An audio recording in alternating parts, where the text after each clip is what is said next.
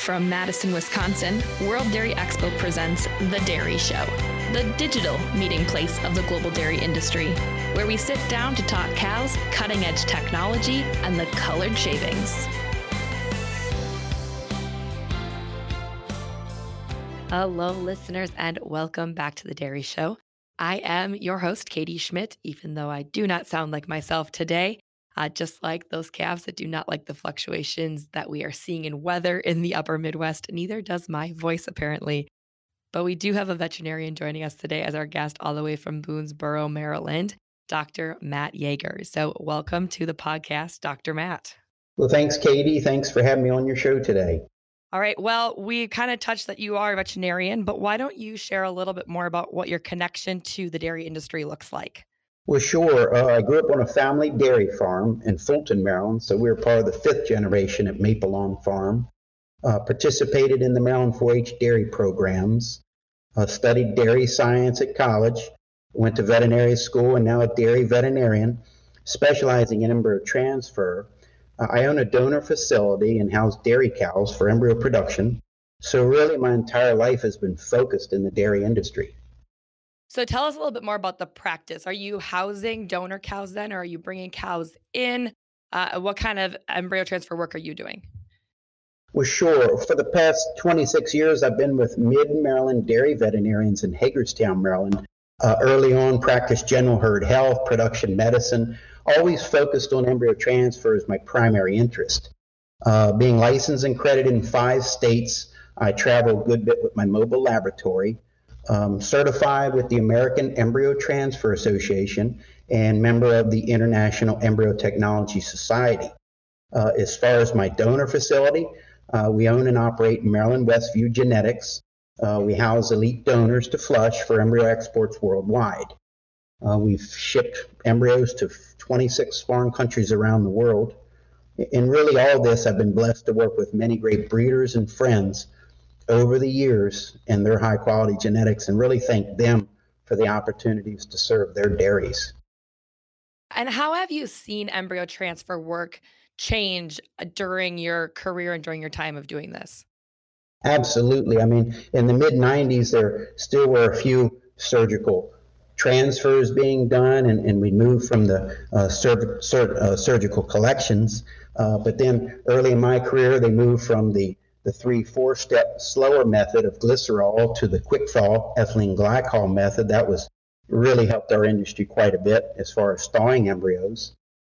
We've seen the IVF take off uh, from the in vivo model, and now it's been perfected over the last really 10, 15 years.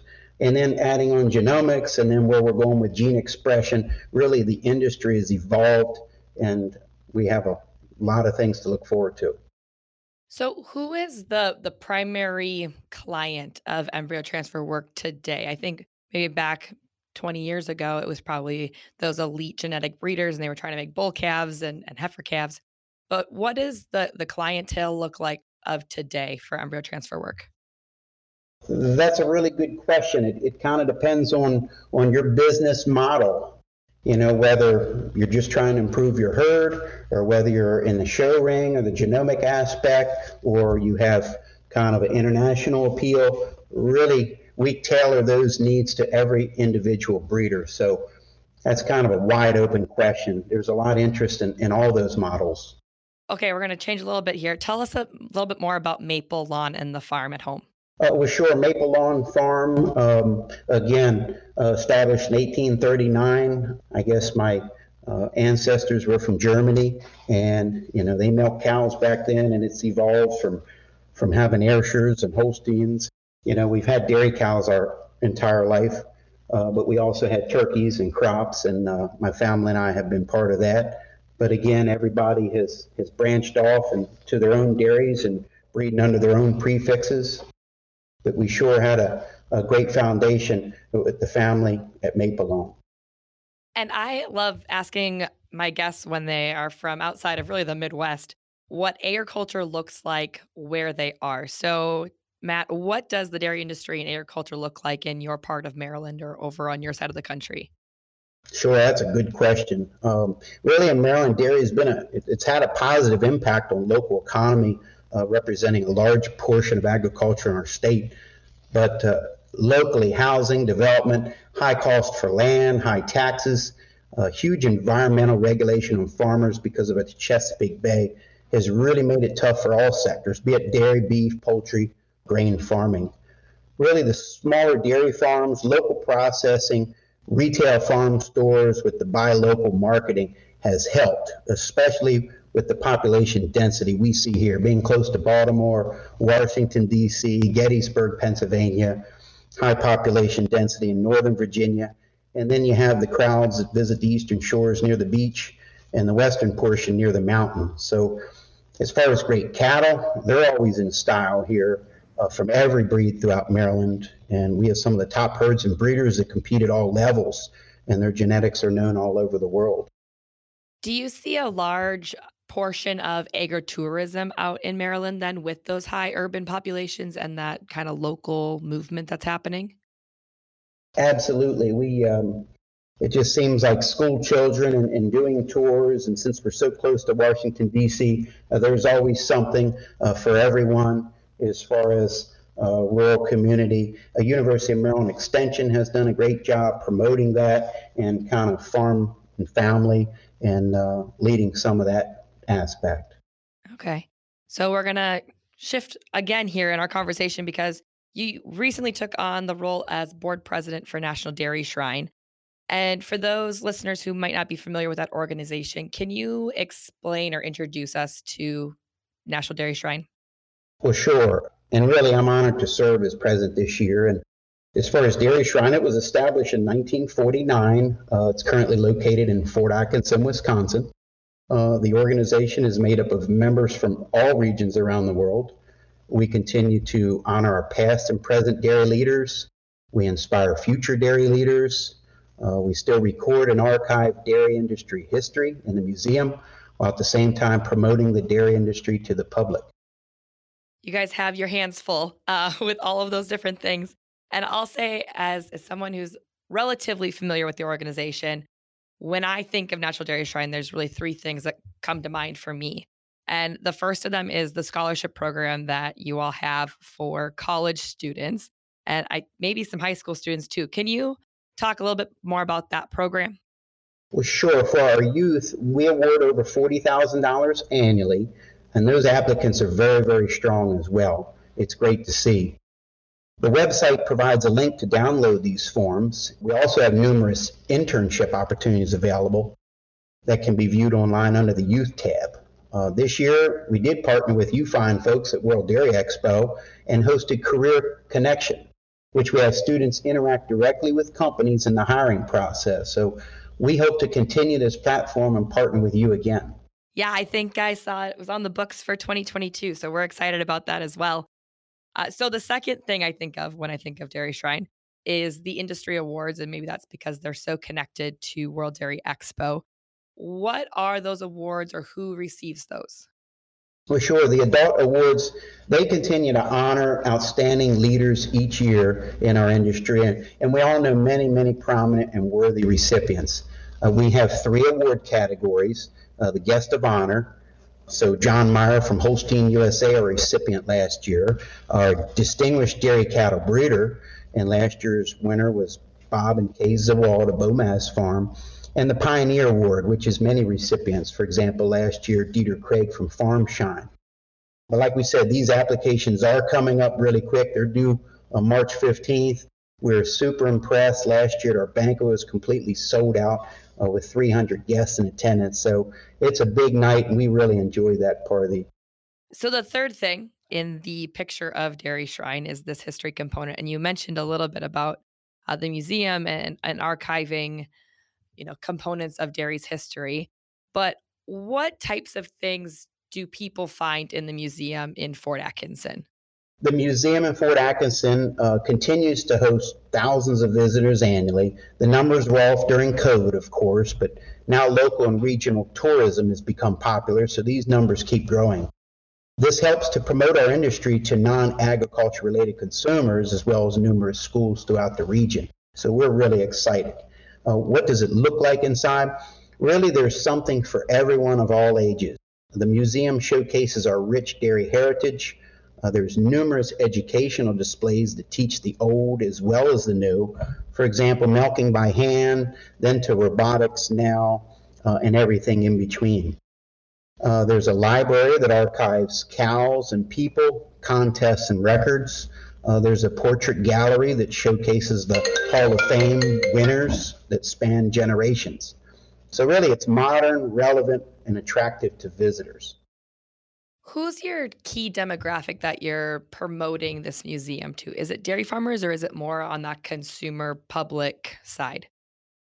I think it's a little bit of both. I mean, for all of us in, in our realm of the industry, it's about family and cows and tra- tradition, but, but really a, a big part of it is promoting that dairy industry to the public.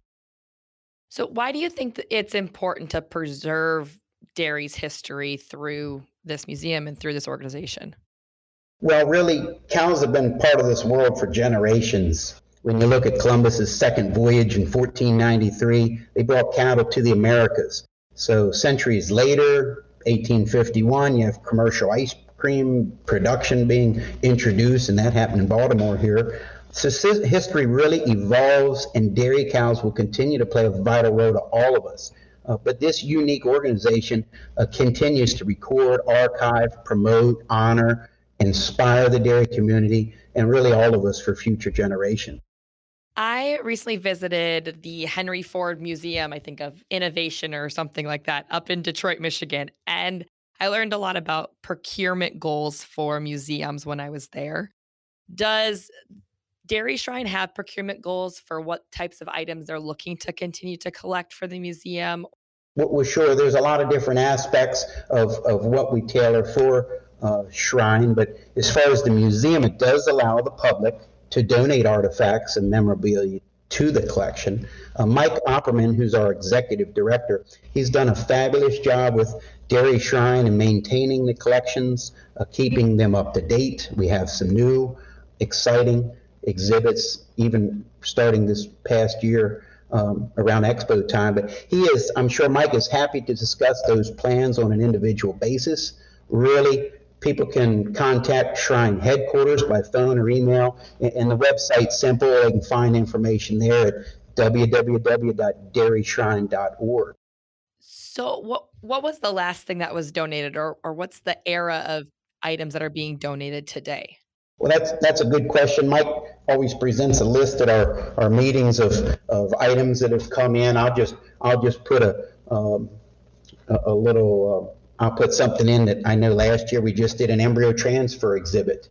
And, uh, and many of us at AETA, our, our Embryo Transfer Association, provided uh, support for that. And I know uh, Chris Kime at Sunshine Genetics had a lot to do with that. And we had a committee. So we're real excited to see that. And, it, and it's right with the AI and the reproduction area. So it's really cool. They do rotate these exhibits. You know, it, the facility isn't huge, so we try to keep it, like we say, current, relevant, and fun.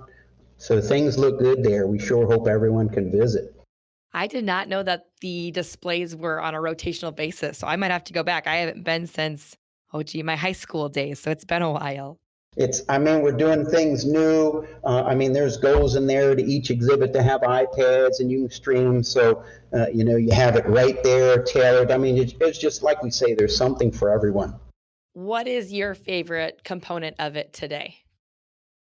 I always like uh, the history and the archives, and uh, you know, seeing the Hall of Fame winners, uh, looking at the old judging team photos. So I like that just from being a 4-H'er that grew up visiting Shrine when we were younger. So that's kind of my area I enjoy. What's next for the organization? Where, how do they continue to grow, or where do they go from here? Well, absolutely. Like like anything in the dairy industry, we have to continue to evolve. So so really, uh, inspiring those future leaders is kind of our main goal, and how relevant we are. And we have a great social media team. We sure would like everyone to like us on Facebook, and so, so that's where we feel. I mean, we'd like to give twice as many scholarships annually. I mean, the big thing about Shrine, it's a 501c3 tax exempt charitable organization, and everyone's donations are 100% tax deductible. So, we do have many generous supporters that understand our mission, and we hope more individuals and business and corporate sponsors like yourself will seek to position themselves as partners with Shrine. So I'd say uh, have people like us on Facebook, start following us, and, um, and you know there's a lot of buzz. We have a um, we have a lot of new things. We have a, a new logo. We have a new website. Re- really, it's working well. So visit the website. It's www.dairyshrine.org. And when did you guys go through the the updates with the logos and websites? That was pretty recently, correct? Yes, it's just been over the last year. Uh, Dr. David Sellner, who was our executive director for many, many years, had retired uh, last year, and he's done so much work and effort and working with our youth and our scholarship program. And, and now Mike Opperman is our new executive director, and he's taken off, done a fabulous job. So a lot of good things are happening with Shrine. Yeah, it's been exciting for us to kind of watch those changes take place as well, and and of course seeing the the new involvement of Dairy Shrine with Expo through Career Connections that we kind of talked about earlier. Is there anything else that you'd like to add, Matt, about uh, the organization uh, or about you know your dairy experiences? Well, I think we covered everything. Again, I, I'm really I'm humbled and honored to be part of this organization. I have a lot of passion for Dairy Shrine. I mean, this is the one organization that that kind of bridges that connection between the past, present, and future. So we sure want people to understand our mission. We'd like your support. Uh, please visit the website. Please give there's so many good things out there, and, and Dairy Shrine really works hard to help preserve all this for all of us. Do you have goals for the organization or why you're president? Is there anything that kind of lines up for this next year for you?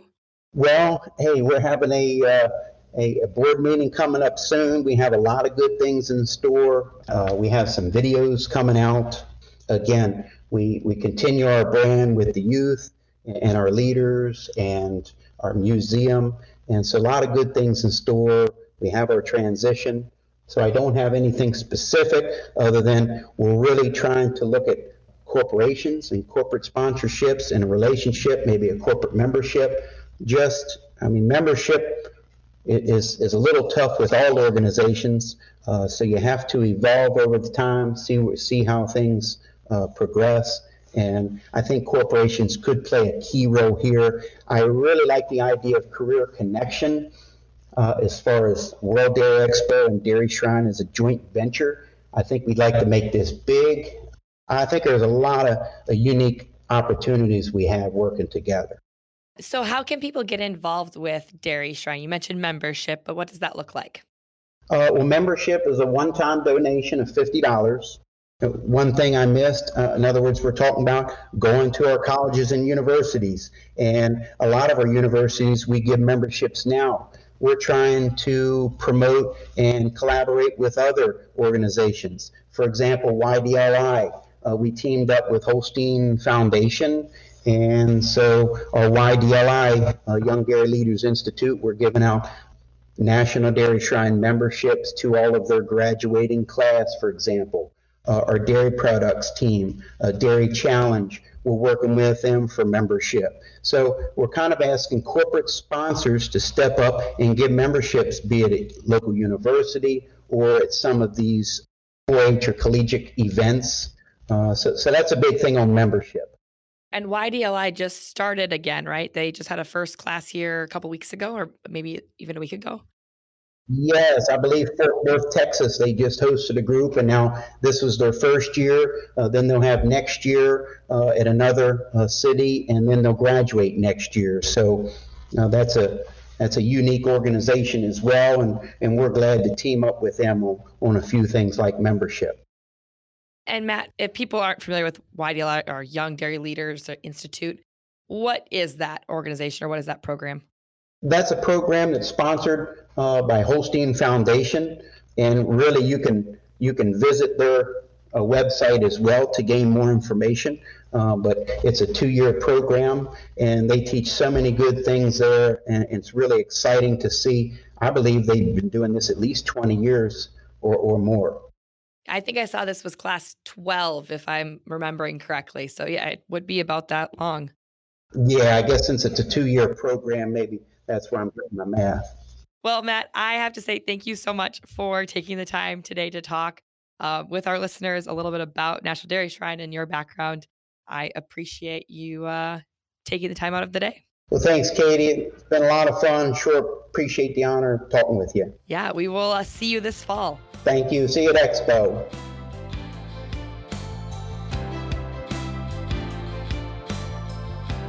If you would like more information about National Dairy Shrine or the scholarships that are available, their website is dairyshrine.org. Those scholarships that Matt and I talked about are available from March 1st through April 15th. So there is still time to apply. And again, there is a wide variety in scholarships available. Uh, looks like for students in two or four year programs. So again, check those out, dairyshrine.org. Uh, you have until April 15th to submit those applications.